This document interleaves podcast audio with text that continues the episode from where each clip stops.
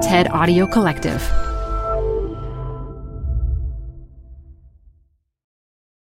Hi, I'm Debbie Millman. Canva is great for designing visual content for work, no matter what industry or department you work in. Now, your next presentation with Canva Presentations. Start with a professionally designed template and use it as a springboard for your design. It's a serious time saver. Time to present but can't be there in person? Enter Canva Talking Presentations. Record yourself presenting and add your talking head to your slides so your audience can watch your perfected presentation anywhere, anytime. Start designing today at canva.com. Designed for work. This message comes from Apple Card. Earn up to 3% daily cash back on every purchase every day. Then grow it at 4.50% annual percentage yield when you open a savings account with Apple Card. Visit apple.co slash card calculator to see how much you can earn. Apple Card subject to credit approval. Savings available to Apple Card owners subject to eligibility. Savings accounts provided by Goldman Sachs Bank USA member FDIC. Terms apply. This is Design Matters with Debbie Millman from DesignObserver.com. On this program, Debbie Millman talks with writer Dani Shapiro about being raised an Orthodox Jew, about being vulnerable in her work, and about writing her way out of an existential crisis. All day long, I would do everything I needed to do. I would take care of work. I would take care of my baby. I would take care of my family. I would have my to do list. I would pass out at the end of that day, and then at three o'clock in the morning, it was like the hour of truth. Here's Debbie Millman. What does it take to lead a creative life? What does it take year in and year out to turn what's in your imagination into a reality? How do you stay disciplined when pretty much everything in our world conspires against it? These are some of the questions Dani Shapiro addresses in her new book, Still Writing the perils and pleasures of a creative life. It's about writing and the writer's life, but the same lessons apply to all creative disciplines, including design. Dani Shapiro speaks from her own vast experience, both as a writer and teaching others to write. Her books include five novels and the best selling memoirs Devotion and Slow Motion. She's here to talk about her new work, her books, and what it took to see them into the world. Dani Shapiro, welcome to Design Matters. Thanks, Debbie. It's great to be here with you. So, Dani, is it true that when you were nine months old, you were the Beech-Nut baby food baby, and when you were two years old, you were the Kodak Christmas poster child? This is true. so, you grew up in New Jersey in an Orthodox Jewish home. How does one become a Kodak Christmas poster child? You know, I asked my mother that question so many times and never received a completely satisfying answer to it because the way that my mother made it sound was like I was just playing in our New Jersey backyard and then suddenly I was on a billboard. and you were discovered in the backyard? Yeah, somehow. And I think really what happened is that my mother had been in advertising before she married my father. She knew art directors and photographers, and a photographer had taken my picture as a two and a half year old, I think. And then the Kodak people were in his studio and saw the picture. And I think that that's how the Christmas poster came to be. But it was like this mythology of my childhood that I was this little Orthodox Jewish girl wishing the entire world a Merry Christmas. I love it. The picture's adorable as well. So you grew up in an Orthodox Jewish home. Sabbath was observed. Your dad wore a yarmulke. Your family kept meat and dairy separate. I, I grew up that way too. My grandparents were Orthodox Jews. How would you say that that shaped who you are and who you became?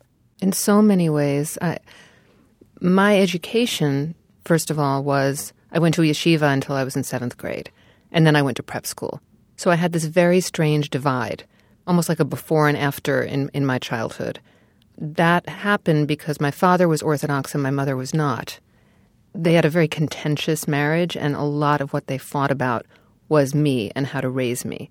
So it was very confusing to me growing up, and I think that that confusion was something that I carried into my early adulthood, and also the feeling of having been raised with such a set of rules and such a you know way of being in the world and way of thinking that was just never really explained, or certainly that I never really understood. It was just this is the way it is. We do this because our fathers and our fathers' fathers and our fathers' fathers did this before us. It didn't resonate for me, but it was also a comfort because it was just this feeling of this is a way of belonging. And yet it didn't feel entirely to me like I did belong or that it sort of worked for me. And also, there was all this rebellion when I was in high school. And all my friends were doing like really illicit things. I was like sneaking bacon. and I really yeah. thought that God might strike me dead yes, for I, eating bacon. I, I, remember a part where you talked about how your biggest rebellion, probably before bacon, was driving on the Sabbath, which right. you're not supposed to do. Right, exactly. And so I think once I actually hit my college years and was out in the world, my rebellion took on kind of dangerous um, undertones because I hadn't rebelled at all. There was no on ramp. I was very cosseted and protected, and then I was out there in the world. Was there ever a time in your life where you actually felt you might end up as well being an Orthodox Jew and following in the footsteps of your father's beliefs? Never. Never. Which is such a strange thing. I, that's an interesting question because I adored my father. I loved his faith, and I loved being around him in his faith. But there was never a moment for me where I thought, I'm going to grow up this way and I'm going to marry an Orthodox man and have an Orthodox family and, and live that life. Never. So you were an only child and you grew up in an environment that was very hostile in a lot of ways. Um, your parents had three previous marriages between them. There were a lot of secrets, a lot of tension, a lot of arguing. And you write that you saw your mother as indestructible.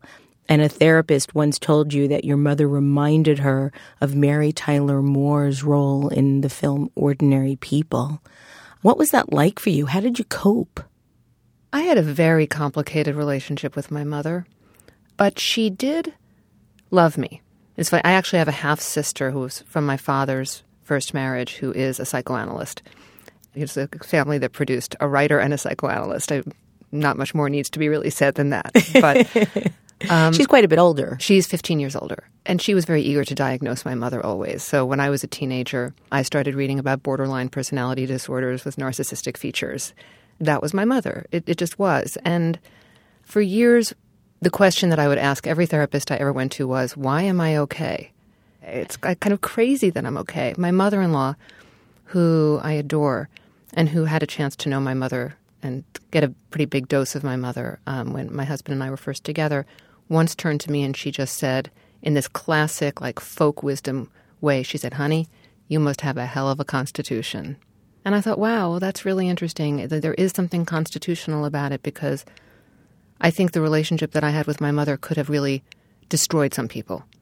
And it didn't destroy me. And as a mother myself now, I have a 14 year old son. When I think of some of the ways, I mean, she was envious of me and she was highly competitive with me. And there were certain ways in which she did not want me to succeed.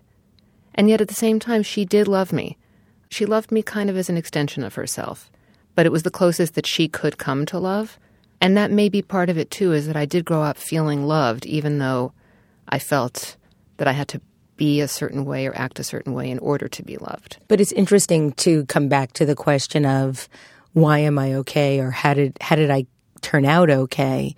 I think that there has to be something about one's foundation that includes some sort of persistence or stamina or grit or determination to make your life okay. Absolutely.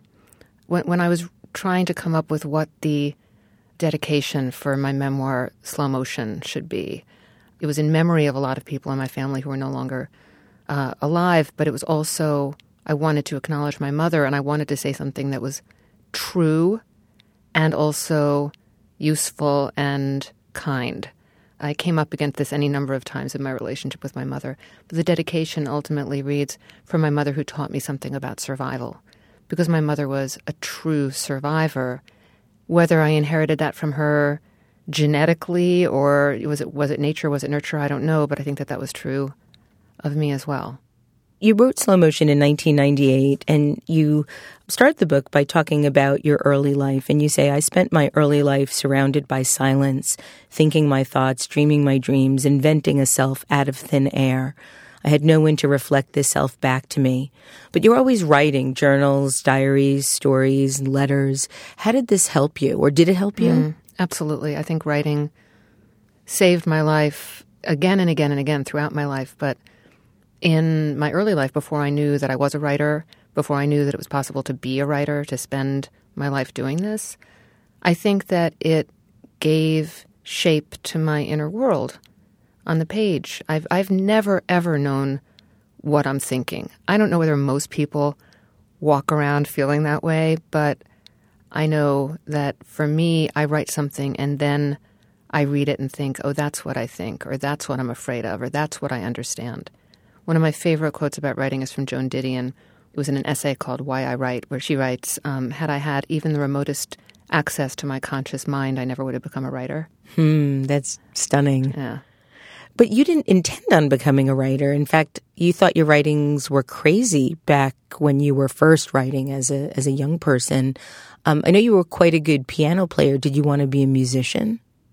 I was passionate about piano and music, but I think I was actually emulating my older sister, the psychoanalyst, who was a very good pianist, and her mother, my father's first wife, was actually a concert pianist and chair of the music department at NYU, and and I I wasn't surrounded by a lot of accomplished women, and so there was a way in which I was sort of inhaling accomplishment and trying to make my way and think, well, what is this, and what should I do with my life? And, and even though when I went to Sarah Lawrence, I went in part because I knew they had a good music program, I don't really think I ever thought that I was going to be a concert pianist.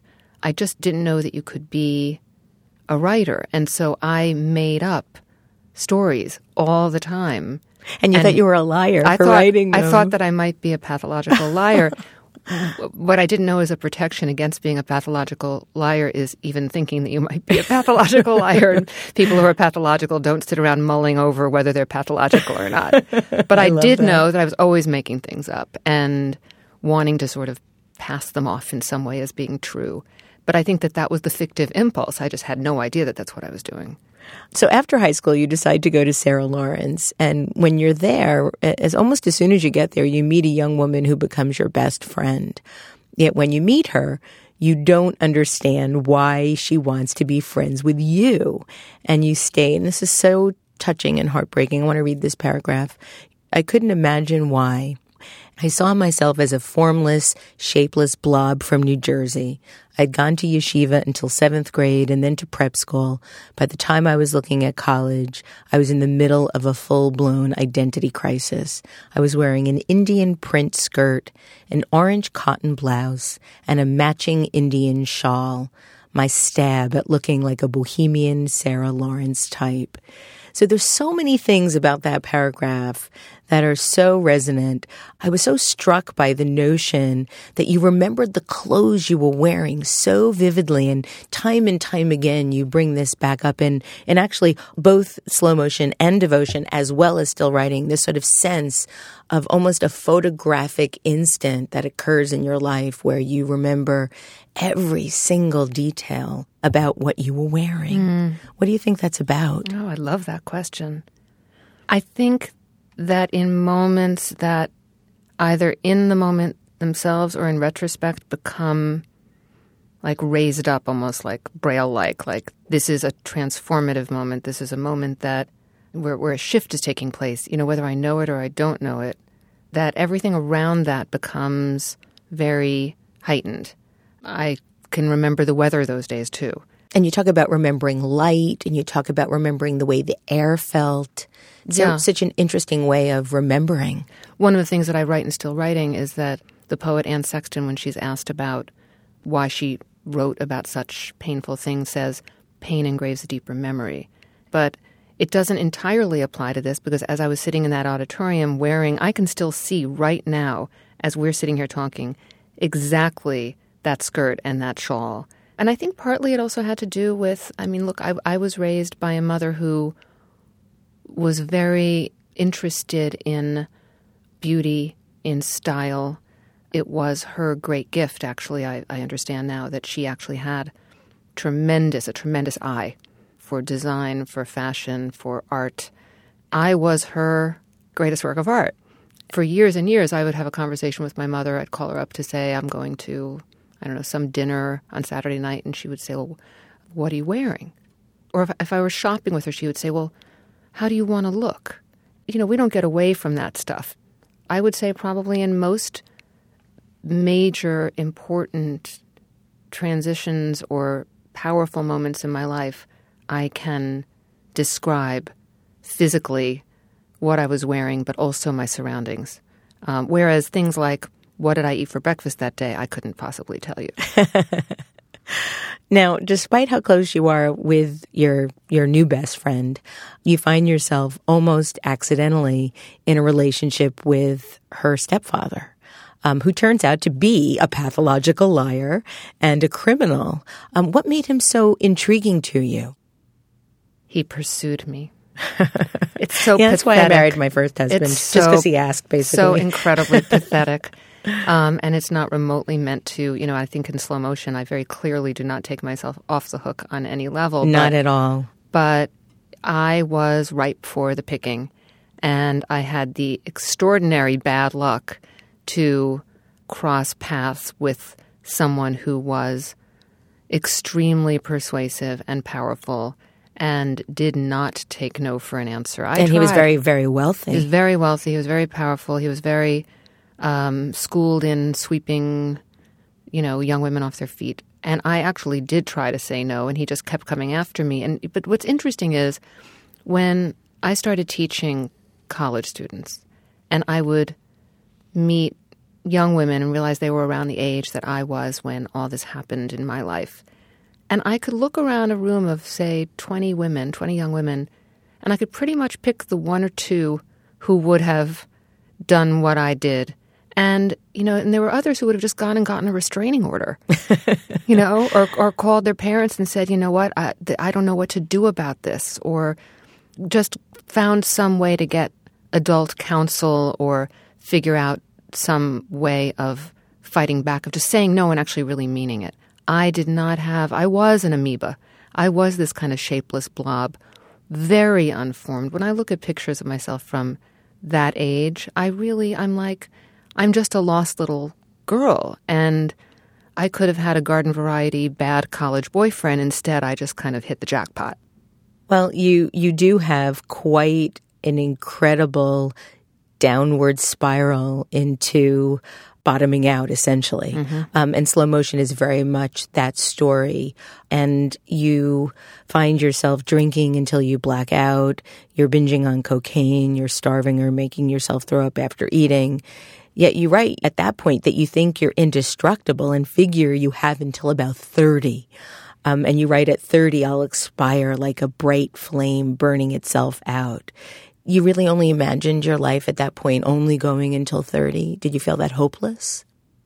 I think I just couldn't imagine adulthood. I was so much living in the moment that I was in, and I couldn't see any way out of the moment that I was in. And I would say didn't yet have any sense of myself or what I might be able to do with myself. I mean, I really had a very intense and bizarre sense of almost existential, like meaninglessness and worthlessness, uh, self worthlessness, which is just baffling to me now when I look back because I actually, the woman that I grew up and into, I think I always was. And that period of years was like this very strange detour that I would say began probably at around age 15 and lasted until 24. This period of time that was just a shadow passing over my life and that could have killed me. I mean, I, I very easily I could have not come out of. Everything in your life changes instantly when one blizzardy winter night your parents get into a terrible, horrific car crash. Your father's injuries result in his death two weeks later, and your mother suffers 80 broken bones.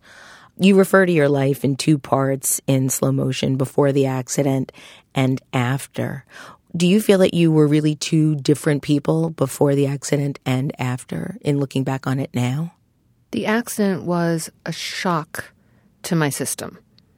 It completely, in, in one moment, changed my relationship to the world around me, to the future, to my family, and most significantly to myself. I don't think we're, we're, we're ever different people. But what I do think is that I became instantly and profoundly aware that my father died disappointed and sad and afraid for me, and that I couldn't change that, that I was never going to be able to fix that, that I was never going to be able to take that back, but that what I could do, and the only thing that I could do, is to make his death mean something by living in a way from that moment forward. It's like I didn't have an internal compass that I could identify, so he became my internal compass. I got the sense in slow motion that you didn't realize that you were on a downward spiral until the accident, that prior to that, you were sort of swept up into this sort of power and sort of fanciness that you hadn't experienced before. And then suddenly this accident happens and suddenly your life becomes incredibly into focus. There's this beautiful line in this Delmore Schwartz story that I love called In Dreams Begin Responsibilities. It's very late in the story, and this um, usher in a movie theater turns to the Delmore Schwartz character in the story and says, Don't you realize that everything you do matters? I had been swept up, and I was also very numb. I was numbing myself. I was numb by the whole situation. I'd gotten pretty far into something that I didn't know how to get out of. But the feeling that there were profound consequences, that we are sum totals of our actions and our choices and our decisions and the way that we live moment to moment. And I think at that moment of my parents' accident, that was the shift for me it matters. It matters enormously. And I mean, one of the reasons why ultimately I wrote Slow Motion is because it was the worst moment in my life, but it also turned out to be the moment that saved my life. The transformative moment, and how the worst moment can be the transformative moment. Absolutely. Was something that I didn't know how to get my head around, but it was so clearly the case. If my parents' accident hadn't happened, I don't know how I would have surfaced or whether I would have surfaced. So, despite the realization at the time of your life that you thought you would weep for the rest of your life, as you put it, you don't. And somehow you managed to recover. And in fact, I read on Huffington Post, in your grief and shock, you were in some ways reborn. Mm-hmm. How did you recover? I think in part by making it mean something. The years after my father's death, I took care of my mother. You know, whether I felt like it or not. It was just that you was were very dutiful. That was my job. Yeah. And I went back to college, and I because I had dropped out, and I finished Sarah Lawrence, and I stayed for graduate school, and I wrote my first novel, and it was like I was shot out of a cannon.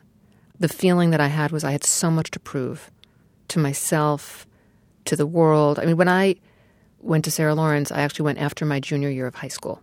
When I dropped out of Sarah Lawrence, my terminal degree at that point was from the sixth grade at the Solomon and Schechter School of you know, you know Union, New Jersey. I I went from being like a someone without even a high school degree to a few years later having an MFA and having my first novel come out and being like written about as precocious at the age of 26 or 27. I actually wrote about my parents' car accident in that novel. I wasn't remotely ready to write about it, but it felt like it a was, draft for slow it was motion. it was eventually it was, it was like that. It just was a, a highly autobiographical first novel. The most interesting parts of which were the invented parts, but I didn't know that. Both slow motion and devotion are incredibly candid. You don't let yourself off the hook for anything. And in an interview with Oprah, you stated that covering up our vulnerabilities is a massive waste of energy. Do you ever feel embarrassed or ashamed of your vulnerabilities? How do you get to this place of acceptance? It's really been in very recent years that I'm much more fully coming into that place of acceptance. I mean, when I wrote Slow Motion, The whole time I was writing that book, I told myself that I could change my mind, even though I had a book contract and it was how I made my living. And, you know, I was really kind of fooling myself by telling myself I could change my mind. Then, when it came out into the world, I was quaking in my boots because I felt very exposed. And even though the memoir was in large part about my family and my parents and my family history and all of that, it was also, and the parts that were salacious were the parts that tended to get the most attention.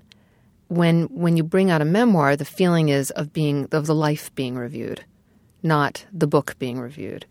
Ultimately, my memoirs are crafted. There's much that I didn't write about in slow motion. To me, memoir and essay and the kind of nonfiction writing that I've done, including still writing because it's a form of memoir as well, is the act of crafting a story. It's actually tremendously controlled. It is the act of exerting my own shape on what is otherwise chaotic. That has, over the years, made me feel less and less exposed because I've chosen exactly what I want to reveal and how to reveal it. And I've recognized the story in my life. It's not all interesting, you know, and it's not all, I say to my students, it's like the kitchen sink approach to memoir. Just because it happened does not make it compelling, it does not make it a story. Especially writing devotion taught me this because devotion is a spiritual memoir. When I was writing it, I really felt like I might be writing something that no one would want to read because it was so idiosyncratically me. And who, other than me, would find this interesting? And yet I felt completely compelled to write it. And then when it came out, the opposite happened. People from every walk of life and every background and every religion and every complicated relationship with their family and their the letters that I, I got from people were so extraordinary. And what I think what I started to realize was that deep inside we are all so much the same. We are so our details might be different, but we're kind of walking the same internal path. And when I allow myself to be vulnerable, I'm allowing myself to connect. I'm allowing people to connect to me. Um, you have a, a, wonderfully candid article on your blog about this very subject. It's titled On Vulnerability. And you write the following Let me pose a question. Do any of us have perfect lives? Or do we carefully curate our public personas, keeping our true selves safe, hidden from view? Of course, we show only what we want the world to see. In my case, if you were to go to my Facebook page, you would see an author who apparently never has a bad hair day, who happily travels from city to city, occasionally posting announcements about readings or appearances, or good news about her book, her family, her life. She'll post a trailer of her husband's new film, but won't write about the years of struggle, the sleepless nights, the financial upheaval of making that film. She'll post a photo of herself on Oprah or giving a big reading, but she won't post a photo from the day before where only 10 people showed up in a bookstore. She'll put up a selfie up on Instagram. Is there anything less revealing of self than a selfie? But only from a good angle in a place she wants to be seen. Why is this the way it is now? I mean, we have this deep desire to read memoirs and to learn about others and to really connect with those vulnerabilities. Yet we're so sort of good hair day on Facebook. Woohoo! I think it's an outgrowth of I mean, we just continue as a culture to turn up the volume on what it means to live out loud. Mm. I mean, I even have friends who I have misunderstandings with because they they mistake me for my Facebook page. I have one friend in particular who didn't call me after I was on Oprah, and my feelings were really hurt. This is a really good friend. And she said, Well, I saw all of those comments on your Facebook page, and I thought, you know, she doesn't need to hear from me. Oh. You know, I was like, Well, actually, I did need to hear from you, and I don't know any of those people. right. What was it like being on Oprah, by the way? was it amazing? It was awesome. It really was. And what was so extraordinary about that experience is that she is an incredible listener. She's really curious. And so there was this feeling that I had of being there with her where I really forgot that I was being interviewed to the degree that you can when you're sitting on, you know, stage and the, the with, the, Oprah. The, with Oprah, you know, but I, I, I did have a little bit of a moment of like every once in a while I'd be like, "You're Oprah," and here we are. But you know, it all kind of went away. It all stopped being about this big thing that was happening, and really was a genuine conversation, which I think is a, a great gift of hers. Now, you wrote devotion after you experienced an existential panic. You described it as a feeling of falling with no one there to catch you. What triggered this? It was a whole bunch of things. If any of them had not happened, it might I might never have felt the need to write this book. So one was entering my 40s, which Carl Jung describes as the afternoon of life. He says, thoroughly unprepared, we take the step into the afternoon of life. Actually, he defines midlife as age 35 and up. But oh, God. Yeah, sorry. I'm elderly. elderly. So there's Jung. Then, and this, this feeling of just dark night of the soul.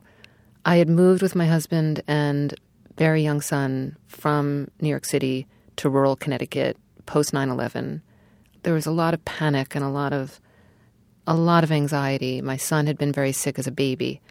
He was born in 1999. He was sick in the year 2000 with a rare seizure disorder that he recovered from, but was terrifying. Um, the odds were seven out of a million babies were diagnosed with this very rare disorder, and only 15% of them survive. We faced those odds. We actually came out the other side completely. I mean, he's totally fine. But I, the wound of my parents' accident was like reactivated. This feeling of, yeah, nothing, it, like the other shoe will drop. There is another shoe and it will drop. And as we were coming out of that, we were living in Brooklyn, 9 11 happened. And I think everyone has their 9 11 story. But for me personally, it was that moment in my brokenheartedness. I just thought, I don't want to be here anymore. And it wasn't fear in the simple sense, it really was more a tremendous need for peace. So we moved to the country. We made a circle around New York City, a two hour circle, and I didn't want to go to New Jersey. I was from there. I didn't want to go to Long Island, terrible commute. We didn't need to live in the suburbs, so we ended up in this beautiful, bucolic, peaceful part of the world. And yet I was waking up with this pounding heart. And it was as if all day long I would do everything I needed to do. I would take care of work. I would take care of my baby. I would take care of my family. I would have my to do list. I would pass out at the end of that day. And then at three o'clock in the morning, it was like the hour of truth. I felt like I was falling, like, and there was just nothing to catch me. I felt really like waking up into this panic. And I went to see a doctor friend and I said, you know, maybe I need to be on drugs. What do I? And he said, no, you're having an existential crisis. This is what it is. And and then I recognized it as a spiritual crisis. It sort of all came. And then what happened is what always happens when I have to figure something out in my life is I write about it. The writing of devotion was the act of devotion. It was the writing of devotion was going on a spiritual journey that I don't think I would have had the nerve, the courage, or the wherewithal, or the sense of permission to go on without writing a book about it. Did you know what you believed at the time? Absolutely not. Did you feel like you needed to believe something? I felt like I needed to be able to say that I had thought deeply about it. I needed to feel like I had thought deeply about it. I mean, I discarded the rules and rituals that I had been raised with, but hadn't replaced them with anything. And there I was raising a kid in the countryside of Connecticut where there were no Jews there, I remember he was at a school where I think he was actually the only Jewish kid in the entire school. And my husband and I were at the Christmas concert. It wasn't a holiday concert. It wasn't a winter you solstice. Your card, your poster there. right. Posters of little Dani with the train, and the class that Jacob was in sang the one Hanukkah song. Everything else was Silent Night and and beautiful hymns, gorgeous music. And Jacob's class sang a little Hanukkah song, and my husband leaned over to me and he said, That's for us. you were the tokens. We are the only Jews. And so I felt like I had to I had to think about it. Now that my 20s, now that my 30s have passed, now that I have this child who's asking me what I believe, I better start thinking about this. As I was reading devotion, I got the sense that one of the biggest revelations that you had, no pun intended, was about the idea of time.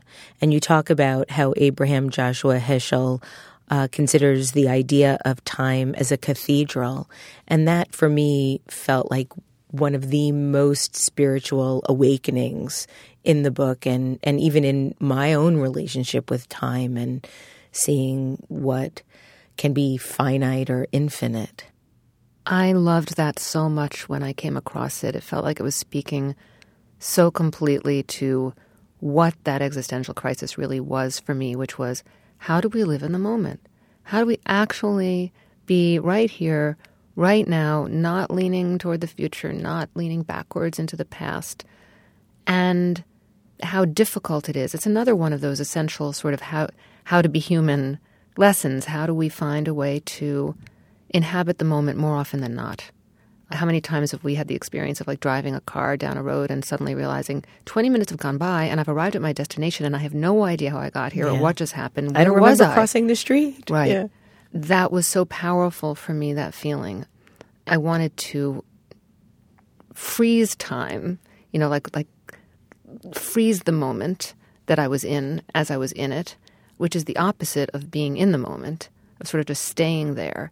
That felt to me like a real spiritual p- pursuit to try to understand that and think about that and and in a meditation practice how to how to be aware of when my mind was wandering and just simply shepherding it back like come back begin again begin again What made you decide to write Still Writing?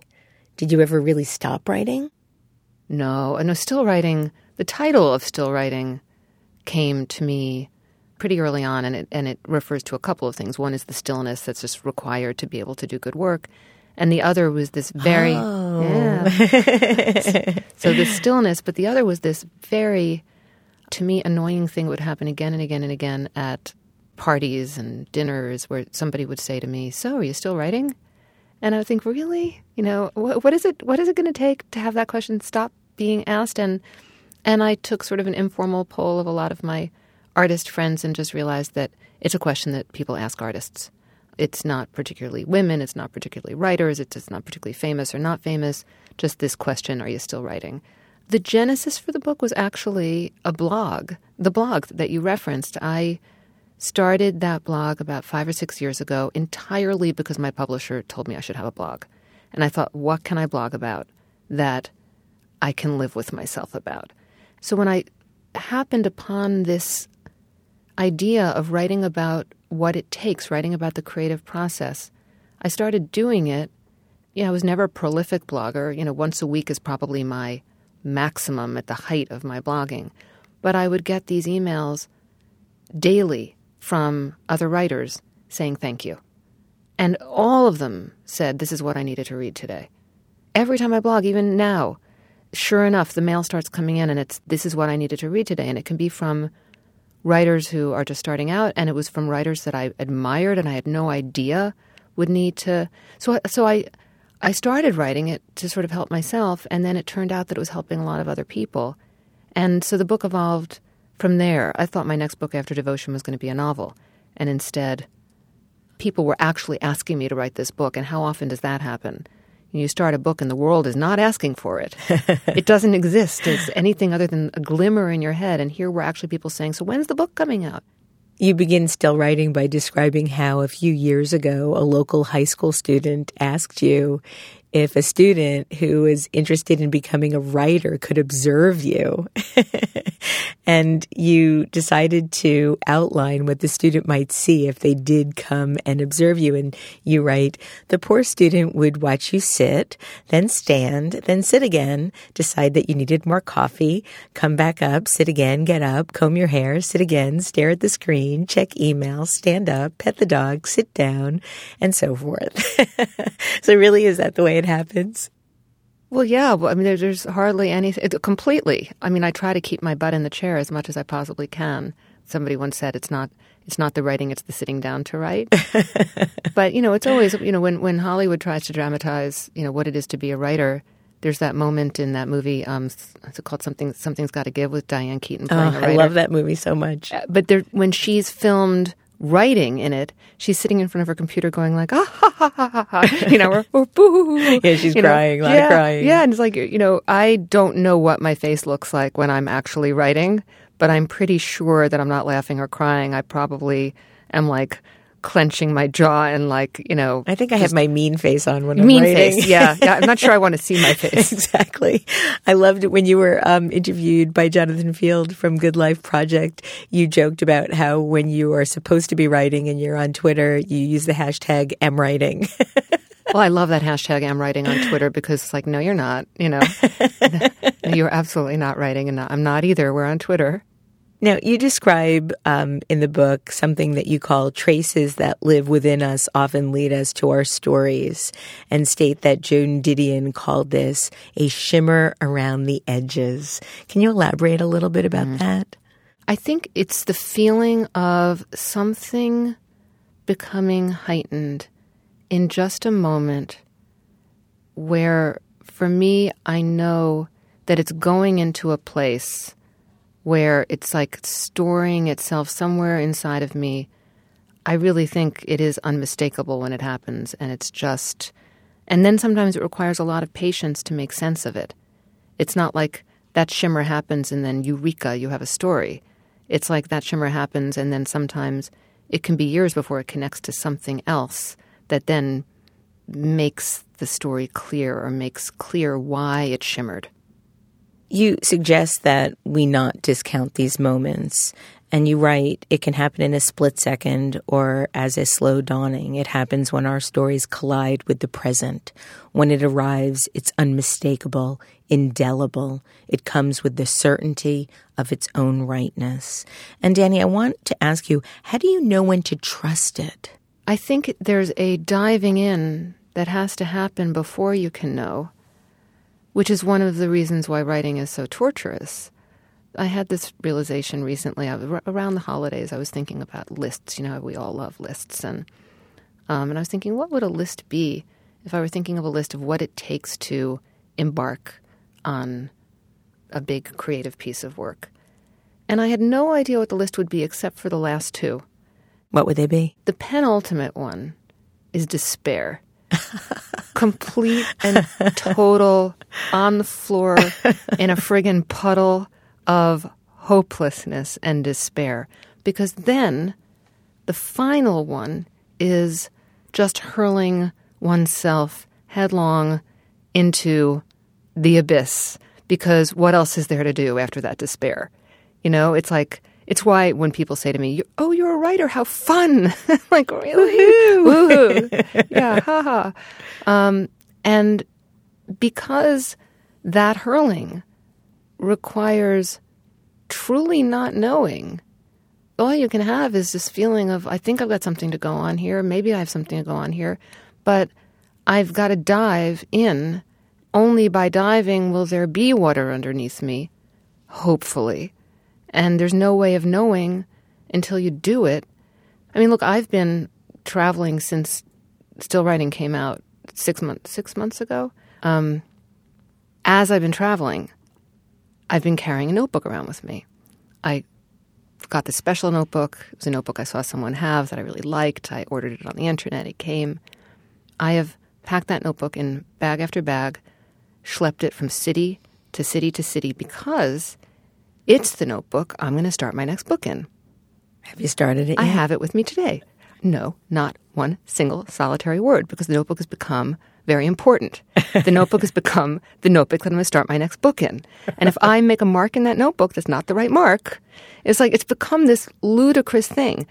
And I know it's ludicrous. And I actually sat this afternoon at a cafe for two hours reading, and I had the notebook with me, and I was determined that today I was going to scribble something in that. It could be a picture of a daisy, but to scribble something in the notebook. And I couldn't do it. That feeling of, but I got to know, I got to know it's right before I start. And the impossibility of knowing it's right before we start. Dani, I'd like to end the show with one last marvelous quote from Still Writing that I read on the website Brain Pickings, and it's just absolutely perfect. And I think it just describes so well what you've just been feeling. You write When writers who are just starting out ask me when it gets easier, my answer is never. It never gets easier. I don't want to scare them, so I rarely say more than that. But the truth is that, if anything, it gets harder. The writing life isn't just filled with predictable uncertainties, but with the awareness that we are always starting over again. That everything we ever write will be flawed. We may have written one book or many, but all we know, if we know anything at all, is how to write the book we're writing. All novels are failures. Perfection itself would be a failure. All we can hope is that we will fail better that we won't succumb to fear of the unknown, that we will not fall prey to the easy enchantments of repeating what may have worked in the past. I try to remember that the job, as well as the plight and the unexpected joy of the artist, is to embrace uncertainty, to be sharpened and honed by it, to be birthed by it. Each time we come to the end of a piece of work, we have failed as we have leapt, spectacularly brazenly into the unknown. Dani, thank you so much for joining me today on Design Matters. Such a pleasure talking with you. Dani Shapiro's latest book is The Extraordinary Still Writing The Perils and Pleasures of a Creative Life. You can find out a lot more about Dani on her website, DaniShapiro.com. Dani is spelled D A N I. I'd like to thank you for listening, and remember, we can talk about making a difference, we can make a difference, or we can do both. I'm Debbie Millman, and I look forward to talking with you again soon. Design Matters with Debbie Millman is recorded at the Masters in Branding Studio at the School of Visual Arts in New York City. It is produced by Curtis Fox Productions with technical assistance by Rainy Ortica. The show is published exclusively by DesignObserver.com. You can subscribe to this free podcast in the iTunes Store.